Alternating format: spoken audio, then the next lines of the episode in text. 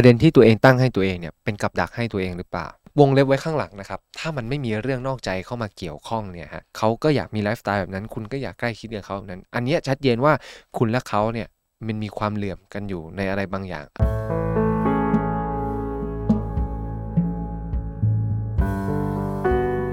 คุณกำลังฟังออจิตพอดแคสต์ และคุณไม่ได้อยู่คนเดียว เมื่อเปิดพอดแคสต์จะมีเราอยู่เป็นเพื่อนเสมอ เมื่อแฟนที่ไม่ได้อยู่ด้วยกันนะครับ บอกว่าต้องการอิสระมากขึ้นนะครับ เราจะทำอย่างไรดี เพราะเมื่อแฟนบอกแบบนี้นะครับ บางทีมันอาจจะสร้างความเดือดเนื้อร้อนใจให้กับเราได้ไม่น้อย และบางทีเราก็อาจจะเผลอรีแอคนะครับ ยิ่งแฟนบอกว่าต้องการพื้นที่ว่างเท่าไหร่ เราก็ยิ่ง อยากเข้าไปในพื้นที่ของเขามากเท่านั้น อันนี้เป็นเรื่องธรรมดาของมนุษย์นะครับ และผมเชื่อว่าหลาย ๆ คนนะครับก็อาจจะเคยตกอยู่ในสถานการณ์แบบนี้ หรือกำลังตกอยู่ในสถานการณ์แบบนี้อยู่ ในหัวข้อที่ผมไปเจอมาวันนี้นะครับเป็นหัวข้อที่น่าสนใจทีเดียวนะครับ เขาบอกมาว่าเขานั้นอยู่คนละพื้นที่กับแฟนนะครับอาจจะเรียนอยู่ต่างประเทศทำงานอยู่ต่างประเทศหรือต่างจังหวัดก็ได้ครับ แล้วอยู่ๆวันหนึ่งนะครับ แฟนที่ห่างเหินอยู่แล้วนะครับ ก็บอกว่าต้องการพื้นที่ส่วนตัวมากยิ่งขึ้นนะครับแบบนี้เป็นเพราะอะไรเราพอที่จะอย่างแรกเลยก็คือเขาเองไม่อยากที่จะร้อนใจนะครับเขาก็เลยอยากจะไม่อยากที่จะไปกวนเขามาก เพราะว่ายิ่งแฟนบอกเราแบบนี้ใช่ไหมครับ ตามสัญชาตญาณของคนเลยก็คือ เราก็ยิ่งร้อนใจแล้วก็อาจจะเผลอทำให้เขาลำคาญหรือเราจะ ลุกล้ำพื้นที่ส่วนตัวเขามากเกินไป เพราะมันจะเกิดความคิดต่างๆ เกิดขึ้น เขานอกใจเราหรือเปล่า เขาหมดรักเราหรือเปล่า มันก็จะเกิดความคิดในหัวเต็มไปหมดเลยครับ แล้วก็ต้องการตอบสนองกับความคิดแบบนั้น ก็อาจจะทำให้เราอืมเผลอไปครับแบบนี้เราจะทำอย่างไรดีครับ อืมผมว่าอันดับแรกอาจจะฝากไปถึงคนที่ตั้งคำถามแบบนี้เหมือนกันในฐานะคนฟังครับ ครับเอ่อฝากให้ลองถามตัวเองครับ คิดว่า ประเด็นที่ตัวเองตั้งให้ตัวเองเนี่ยเป็นกับดักให้ตัวเองหรือเปล่า อืมครับ เพราะพอเราบอกว่า แฟนเราก็ไม่ได้อยู่ด้วยกัน และเขาบอกต้องการอิสระมากขึ้น เราจะทำยังไงดี อ่าผมว่าอันนี้โอเคแล้วแต่พอเริ่มมีเหตุผลว่า ใจหนึ่งก็คิดถึงอะฮะแต่กลัวว่าถ้าเราเข้าไปในพื้นที่เขามากไป หรือบีบไปกลัวว่าเขาจะลำคาญอย่างเงี้ยครับครับ เออแล้วทำไมคุณต้องกลัวเขาลำคาญด้วย อืมครับ นึกออกไหมว่ามันก็เป็นจุดที่แบบคุยกันได้ แต่ทำไมคุณต้องกลัวเขาลำคาญอืมครับ ผมว่ามันก็จะสะท้อนให้เห็นว่าความสัมพันธ์เนี้ยมีมีความไม่มั่นคง มีความไม่ปลอดภัยบางอย่างอยู่ หรือคุณอาจจะรู้สึกแบบนั้นไปเองผ่านตัวตนหรือปมบางอย่างในใจคุณ อันนี้ผมครับฝากไว้ให้คิดก่อนนะครับครับ แล้วก็ให้คุณผู้ฟังที่แบบว่ามีประเด็นนี้อยู่ในใจก็ให้ลองถามตัวเองก่อน แต่ทีนี้เราจะมาคุยกันต่อว่า พอมันไม่ได้อยู่ด้วยกันแล้วเขาต้องการอิสระเนี่ย เราจะทำยังไงดี อยากให้มองว่ามันเป็นเป็นโจทย์กว้างๆก่อน อย่าครับเพิ่งไปคิดว่าแบบจะต้องทำให้ได้แบบนั้นแบบนู้นแบบนี้เออแต่มองแบบกว้างๆเอ๊ะทำยังไงดีนะ อะไรอย่างเงี้ยครับครับ อืมเอ่ออันดับแรกผมตั้งข้อสังเกตให้อย่างนี้ครับว่า มันเหมือนเป็นเงื่อนไขที่ ดึงความสัมพันธ์ให้มันห่างมากขึ้นนะครับวันนี้ผมบอกมันต้องเป็นวงกลมสองวงที่แบบเคลื่อนมาชนกันนะเนาะครับเพราะฉะนั้นพอมันอยู่ไกลอะมันก็ไม่มีพื้นที่ที่แบบจะมาอยู่ด้วยกัน เพราะว่าเราและเขาอืมไม่ได้อยู่ใกล้กันครับเพราะฉะนั้นมันก็เลยแบบต้องแบบ สร้างพื้นที่จำลองขึ้นมา หรือสร้างพื้นที่พิเศษผ่านเงื่อนไขพิเศษ เช่นวิดีโอคอลหากันมากขึ้นแชทหากันบ่อยขึ้น หรือว่าอะไรก็ตามครับ อย่างเนี้ยครับอืมเพราะฉะนั้นผมว่าไม่แปลกถ้ามันอยากจะเข้าใกล้กันให้มากขึ้นอือืมแต่ถ้าเกิดพอทำอย่างนี้อีกฝ่ายก็รู้สึกว่าเออมันก็ไม่มีเวลาส่วนตัวเลยสิแบบต้องมาแบ่งให้กันตลอดอะไรอย่างเงี้ยครับอืมใช่คือรับวงเล็บไว้ข้างหลังนะครับ ถ้ามันไม่มีเรื่องนอกใจเข้ามาเกี่ยวข้องเนี่ยฮะ เขาก็อยากมีไลฟ์สไตล์แบบนั้น คุณก็อยากใกล้ชิดกับเขาแบบนั้น อันเนี้ยชัดเจนว่าคุณและเขาเนี่ยมันมีความเหลื่อมกันอยู่ในอะไรบางอย่าง อาจจะไลฟ์สไตล์เหลื่อมกันความต้องการเหลื่อมกันอืมถ้าครับจูนกันได้ก็จะไปกันได้ต่อ แต่ถ้าจูนกันไม่ได้ก็ชัดเจนว่าคุณและเขาอาจจะไม่ได้อยู่ในแนวคิดทัศนคติหรือเงื่อนไขที่ตรงต่อกันครับอ่าอันเนี้ยก็จะง่ายชัดเจนในลงตัว แต่ก็ต้องย้ำนะครับว่าไม่ใช่ในเงื่อนไขที่เขานอกใจนะ เพราะถ้าเขานอกใจเนี่ยเรื่องที่เราจะคุยกันใน episode เนี้ย จะใช้ไม่ได้เลยอ๋ออ่าครับเพราะมันจะเป็นอีกอีกเรื่องหนึ่งครับคือบางคนสนใจแค่โจทย์เนี่ย แต่แฟนเคยมีคดีนอกใจ มันจะเป็นประเด็นระแวงแล้วอ๋อรับแต่แค่ว่าใช่มีคบประเด็นนี้มาอยู่ตรงหน้า เพราะฉะนั้นใช้อันนี้ไม่ได้ คุณไปฟังอีก EP หนึ่งขายขายของย้ำนะฮะอ่าอ่าทีนี้พอกลับมาดู อย่างที่บอกครับว่าถ้าเกิดมันเป็นไลฟ์สไตล์ที่ตรงกัน มันก็จะไปกันได้ แต่ถ้าไม่ตรงแล้วปรับกันได้ ก็โอเคครับ ครับ ทีนี้เราจะมาพูดถึงจุดที่แบบไม่ตรงแล้วแล้วพยายามปรับ อยากให้คุณผู้ฟังจำไว้ว่านี่คือเงื่อนไขพิเศษ เพราะว่าโดยธรรมชาติแบบคอนมอนเซนก็คือ เราเป็นแฟนกันเจอกันรู้จักกันเจอกันสัปดาห์ละ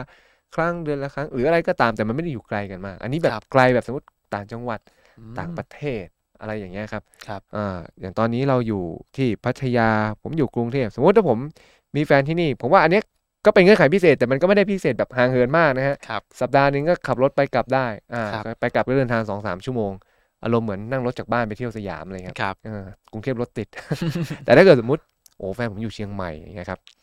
เชียงใหม่ก็ถ้าเราแบบใจใจทุ่มอะนะฮะมีเงินหน่อย นั่งเครื่องบินเที่ยวสองพันอะไรเงี้ยชั่วโมงครึ่งถึงอะไรอย่างเงี้ยไปกลับสี่พันอ่าก็ก็ยังโอเคถ้าเงื่อนไขเอาไว้เห็นไหมฮะมันมีแต่เงื่อนไขพิเศษที่เพิ่มขึ้นมาเพิ่มขึ้นมาอืครับ เงื่อนไขที่แบบต้องทุ่มมากกว่าเดิม แต่ถ้าสมมติ ผมไปเรียนต่อแคนาดา แฟนอยู่พัทยาเออทำไงอะครับ ทีเนี้ยอืมเวลาก็แตกต่าง พื้นที่ก็ใช่ไกลครับมันก็เลยต้องออกแบบสเปซพิเศษออกมาอีกทีหนึ่งว่าเราจะทำยังไงอ๋อในพันธสัญญานี้ก็จะมีกติกาใหม่พิเศษเพิ่มขึ้นมาอีกเรื่อยๆเรื่อยๆเรื่อยๆเพราะฉะนั้นไม่แปลกนะครับ อันแรกไม่แปลกสำหรับคนที่ไม่ได้คิดนอกใจนะ ต้องย้ำอันนี้มากๆ ไม่แปลกถ้าเกิดพอทำไปนานๆคุณจะรู้สึกอึดอัด เพราะคุณต้องให้พื้นที่ส่วนตัวของตัวเองอะมากขึ้นในพื้นที่ตรงนี้ สมมติว่าผมไปแคนาดาผมไปเรียนต่อ ผมเรียนตั้งแต่8ปดโมงจบเดินเที่ยงเป็น4ชั่วโมงที่หนักมาก แล้วผมมีเวลาพักชั่วโมงหนึ่งผมก็ต้องนั่งกินข้าวพักผ่อนอืมบ่ายครับโมงถึง6โมงเย็นผมก็ต้องมานั่งทำเคส นั่งทำคนไข้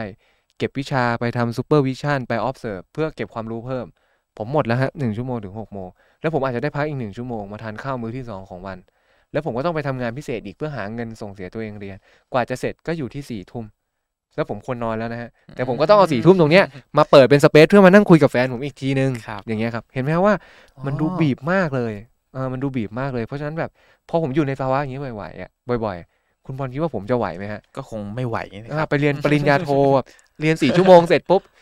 นั่งกินข้าวหายใจหายคอก็ชั่วโมงนึงแล้วอะไรอย่างเงี้ย แล้วก็แบบไปอีกอู้มันเหนื่อยมันล้าอย่างเงี้ยครับครับ แล้วถ้าเกิดผมขอพื้นที่ส่วนตัว คุณบอลคิดว่าคอมมอนเซนไหมฮะก็ก็สมเหตุสมผลนะครับ ครับอ่าถ้าเป็นอย่างเงี้ยก็กลายเป็นว่าอีกฝ่ายก็ต้องยอมรับให้ได้ในเงื่อนไขนี้ครับอ่าเพราะผมไม่ได้นอกใจผมมาเรียนแล้วแบบผมไม่ไหวจริง ๆ อะไรอย่างเงี้ยครับอันนี้เรากำลังพูดถึงแบบภาวะปกติอยู่นะครับครับ ไม่ไม่เอาแบบภาวะนอกปกติ เพราะนั้นคือนอกนอกประเด็นนี้จะใช้ไม่ได้จริง ๆ อย่างเงี้ยครับ ก็กลายเป็นว่าอาจจะเป็นจุดที่แบบในมุมหนึ่งคุณอาจจะต้องยอมรับแล้วแหละ ว่ามันเป็นแบบนั้นแบบนี้ อ่า แต่ถ้าเกิด อ่า เอาให้ง่ายหน่อย สมมติเอาเป็นกรุงเทพเชียงใหม่ อาจจะแบบไม่ได้มีเงินไปไปหากันบ่อย อันนี้อย่างน้อยไทม์โซนมันยังตรงกันครับแต่สมมติว่าผมก็ไปเรียนต่อเหมือนกัน เวลาเหมือนเดิมเลยกว่าจะเสร็จสี่ทุ่มแล้วอะไรอย่างเงี้ยครับครับ อืม แล้วผมขอแบบเอ้ยขอเวลาส่วนตัว แต่แต่เรายังมีเวลาให้เธอนะ เดี๋ยววันเนี้ยเราจะใช้เวลาส่วนตัว อีกวันหนึ่งจะใช้เวลาให้เธอกลายว่าคนขอเองก็ต้องมีความยืดหยุ่นและในขณะเดียวกัน ตัวคุณเองก็ก็ร้องขอได้เหมือนกัน ครับ อ่า เนี่ยครับเป็นเงื่อนไขปกติ เพราะฉะนั้น ต้องทำความเข้าใจในเบสิกก่อนว่าไม่แปลกพอมันเริ่มต้นแบบนี้ แล้วอยู่ไปนานๆมันจะอึดอัด เพราะมันจะไม่มีอะไรถูก ไม่มีอะไรผิดแล้วก็เพอร์เฟกไปตลอดคุณก็ต้องปรับกันอยู่ตลอดมอ่าครับเพราะฉะนั้นอันดับแรก ย้ำอีกทีถ้ามันไม่ใช่การนอกใจ ก็ไม่ต้องไปตื่นตระหนกมันบ้ามันเป็นสิ่งที่เกิดขึ้นได้ แต่ต้องเมคชัวร์นะครับว่านอกใจ ประเด็นยากจะอยู่ตรงนี้แหละครับ ว่าว่ามันเป็นแบบนั้นจริงไหมอ่าอ่าอันนี้ก็ต้องให้คุณผู้ฟังพิจารณาคู่รักของตัวเองอีกทีนะครับนะครับ ผมอยากจะแชร์ประสบการณ์ของตัวเองนิดหนึ่งนะคครัรับบก็คือในตอนที่ผมอาจจะก่อนหน้านี้อาจจะคุยสมมุติถ้าแฟนอยู่คนละที่นะครับ ก็อาจจะคุยกันตามปกติ อาจจะเที่ยงแล้วก็ตอนเย็นหรือว่าตอนกลางคืนอย่างเงี้ยครับ อันนี้คือสามารถทำได้ปกติ แต่สมมุติว่าส่วนตัวผมเองทำธุรกิจส่วนตัวนะครับ แล้วถ้าเกิดว่ามีโปรเจกต์ใดโปรเจกต์หนึ่งที่มันเฟลแบบนี้ บางทีผมก็อาจจะรู้สึกหน่อย แล้วก็ต้องการที่จะ อยู่กับตัวเองมากยิ่งขึ้น บางทีก็อาจจะอืมเผลอลืมไป หรือบางทีก็อาจจะไม่ได้โทรหาเขานะครับ แต่จริง ๆ แล้วสาเหตุของการที่เหินห่างเหินเขามากยิ่งขึ้นเนี่ยก็ไม่ได้แปลว่านอกใจกรณีเดียว ก็อาจจะมาจากหลายปัจจัยด้วยกันอือฮึอาจจะเป็นปัจจัยอาจจะมีเรื่องราวที่สะเทือนใจเข้ามาครับก็อาจจะหลาย ๆ คนก็จะมีวิธีการรับมีมือวิที่ธีแตกต่างที่กัจะนดูแลใจตัวเองอืมแตกต่างใช่กันออครักบไปอย่างเงี้ยส่วนครัตัวบผมเองก็อ่านิสัยส่วนตัวก็เป็นคนที่ชอบอยู่คนเดียวอืมชอบฟังเสียงชอบ คุยกับตัวเองอย่างเงี้ยครับ ก็เป็นวิธีการดูแลจิตใจของผมอีกรูปแบบหนึ่งและผมเชื่อว่าหลาย ๆ คนก็อาจจะมีวิธีการดูแลจิตใจของตัวเองที่แบบแตกต่างกัน เพราะบางทีในตอนที่เวลามีเรื่องเอ่อกระทบกระเทือนใจอย่างเงี้ยครับ บางคนก็ต้องการที่จะลดเสียงรอบข้างให้อืมน้อยลง เพื่อต้องที่จะได้ฟังเสียงตัวเองใช่ชัดครับขึ้น แล้วก็ได้จัดการอย่างตรงไปตรงมาเนาะใช่ครับครับ แต่ว่าคุณผู้ฟังไม่ไม่ต้องนอยนะครับ เออกลัวคุณผู้ฟังบางคนฟังแล้วนอยแล้วจะรู้สึกเหมือนแบบอ้าวอย่างนี้เราก็ไม่เข้าใจแฟนอย่างนี้แบบ เราดูงี่เง่าหรือเปล่าไม่ใช่นะครับ คุณมีสิทธิ์ที่จะรู้สึกใช่หวาดใช่ระแวงครับแบบนั้นได้ เดี๋ยวเราจะมาคุยกันต่อว่าเออแล้วถ้าถ้าอย่างนั้นทำยังไงมก็คือรับย้อนกลับไปหลักเดิมๆครับก็เป็นการสื่อสารนะครับมคือถ้ารับบอกว่ากลัวมากไปว่าเขาจะรำคาญเนี่ยประเด็นปัญหาอาจจะไม่ได้อยู่ที่ว่าเขารำคาญไม่รำคาญปัญหาอาจจะอยู่ที่คุณคุณกลัวเพคราะรัฉะบนั้นถ้าเขารำคาญไม่ไม่แปลกเพราะฉะนั้นทุกอย่างจะต้องแบบมีอุปสรรค มีจุดที่ต้องเคลียร์กัน อย่างเงี้ยมครับก็งั้นก็ต้องมาคุยกันว่าอ่าแล้วสรุปจะเอายังไงล่ะ แล้วสรุปมันเป็นยังไงล่ะ อือืมมครับ อย่างเงี้ยถ้าเกิดสมมติอะคุณบอลเป็นแบบนั้น แฟนคุณบอลก็จะได้เรียนรู้แล้วว่า อ๋อ เวลาแฟนฉันมีเรื่องหนักๆเขามีวิธีฮิลตัวเองแบบนี้อ๋อฉันครับก็จะเรียนรู้ที่จะให้สเปซเขาครับอ่าแบบเนี้ยครับ แต่มันต้องคุยกันจนเข้าใจอย่างเงี้ยครับ อ๋อ ครับ มันต้องสื่อสารกัน ใช่ ในขณะเดียวกันอีกฝ่ายหนึ่งก็ต้องสื่อสารด้วยครับ เพราะถ้าคุณพยายามอยู่ฝ่ายเดียว มันจะกลายเป็นคุณแบกความสัมพันธ์ไว้ฝ่ายเดียวอืมและสุดท้ายคก็รับไปไปไม่รอด ต่อให้รักกันดีแค่ไหน ถ้าการสื่อสาร เป็นไปในทิศทางที่ไม่สอดคล้องกันหรือเป็นไปได้ไม่ดี โอกาสที่จะอยู่ด้วยกันแล้วมีความสุขเนี่ยยากอาจจะอยู่กันได้แต่ไม่มีความสุขอืมไม่ได้แปลว่ามันจะล่มเลยอย่างเงี้ยครับ อืมเพราะฉะนั้นแล้วอ่าอย่ากลัวเลยครับที่ที่เขาจะรำคาญบางทีถ้าเขาจะรำคาญก็เพราะว่าคุณสองคนอาจจะไม่เคยเข้าใจกันในมูดนี้ ไม่เคยเข้าใจกันในสถานการณ์นี้ ก็เปิดใจที่จะทำความเข้าใจกันในสถานการณ์แบบนี้ในเงื่อนไขแบบนี้ครับแล้วก็เรียนรู้ซึ่งกันและกันต่อไป ในโจทย์เนี้ยผมไม่ได้มองว่าเป็นปัญหาหรอก มันเป็นเพียงแค่คุณอยู่ในเงื่อนไขพิเศษ แล้วเราไม่เคยเรียนรู้ที่จะรับมือและจัดการกับมันร่วมกันเราก็ครัแค่ต้องเรียนรู้และจัดการกับมันร่วมกัน เพียงแค่ขอแค่ว่าไม่ปล่อยมือจากกันไม่นอกใจกันและยังรักกัน ผมว่าก็จะสามารถเรียนรู้และไปกันได้ แต่ถ้าเมื่อใดก็ตามมันมีใครสักคนหนึ่งเลือกที่จะปล่อยมือหรือใจเข้าไปแล้วอย่างเงี้ยครับเรื่องที่เราคุยกันมาใน episode นี้ใช้ไม่ได้เลย ใช้ไม่ได้เลย อย่างเงี้ยครับครับแล้วสุดท้ายมันก็จะเป็นคนคนหนึ่งที่พยายามอยู่ฝ่ายเดียว หรือต่อให้เรายอมรับเขาสุดท้ายเราก็จะโดนหลอก อือืมม ครับ อย่างเงี้ยครับอืมแต่ก็ถ้าเราโดนหลอกเราครัก็บไม่ผิดนะฮะเออเพราะเราก็อยู่ของเราเฉยๆ เราไม่ได้แบบไปยอมให้เขาหลอก ถ้ายอมให้ครับเขาหลอกก็ไม่ได้ก็ไม่ได้เรียกว่าโดนหลอกครับครับอ่าหลักๆก็คงเป็นเรื่องของการสื่อสารอีกเช่นเคยนะครับ เพราะว่าชีวิตคู่เราเดินกันเป็นคู่นะครับ เราไม่ได้เดินคนเดียว ไม่จำเป็นว่าเราจะต้องแบกความรู้สึกนั้นเอาไว้คนเดียวตามลำพัง เราก็ควรที่จะสื่อสารให้เข้าใจตรงกันนะครับ แต่ถ้าสื่อสารไม่เข้าใจตรงกันหรือสื่อคือไม่ใช่ทุกการสื่อสารมันจะเข้าใจตรงกันนะครับ ต้องเข้าใจตรงนี้ด้วยนะครับ แต่ว่าอย่างน้อยเราได้สื่อสารเข้าไปแล้ว ถ้าเกิดว่าอ่า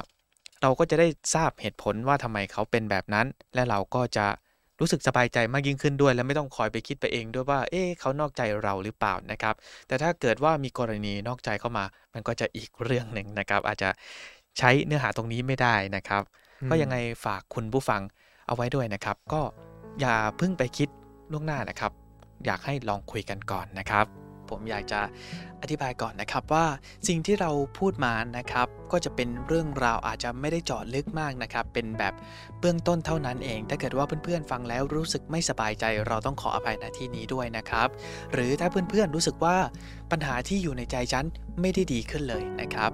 เราก็อยากแนะนำว่าจริง ๆ แล้วสิ่งที่เราพูดมาเป็นเพียงแค่เบื้องต้นเท่านั้นเอง ถ้าเกิดว่าเพื่อนๆ รู้สึกไม่สบายใจ หรือรู้สึกว่ามันไม่ได้ดีขึ้นนะครับ การพบผู้เชี่ยวชาญอาจจะเป็นทางเลือกที่ดีทางหนึ่งนะครับออจิตพอดแคสต์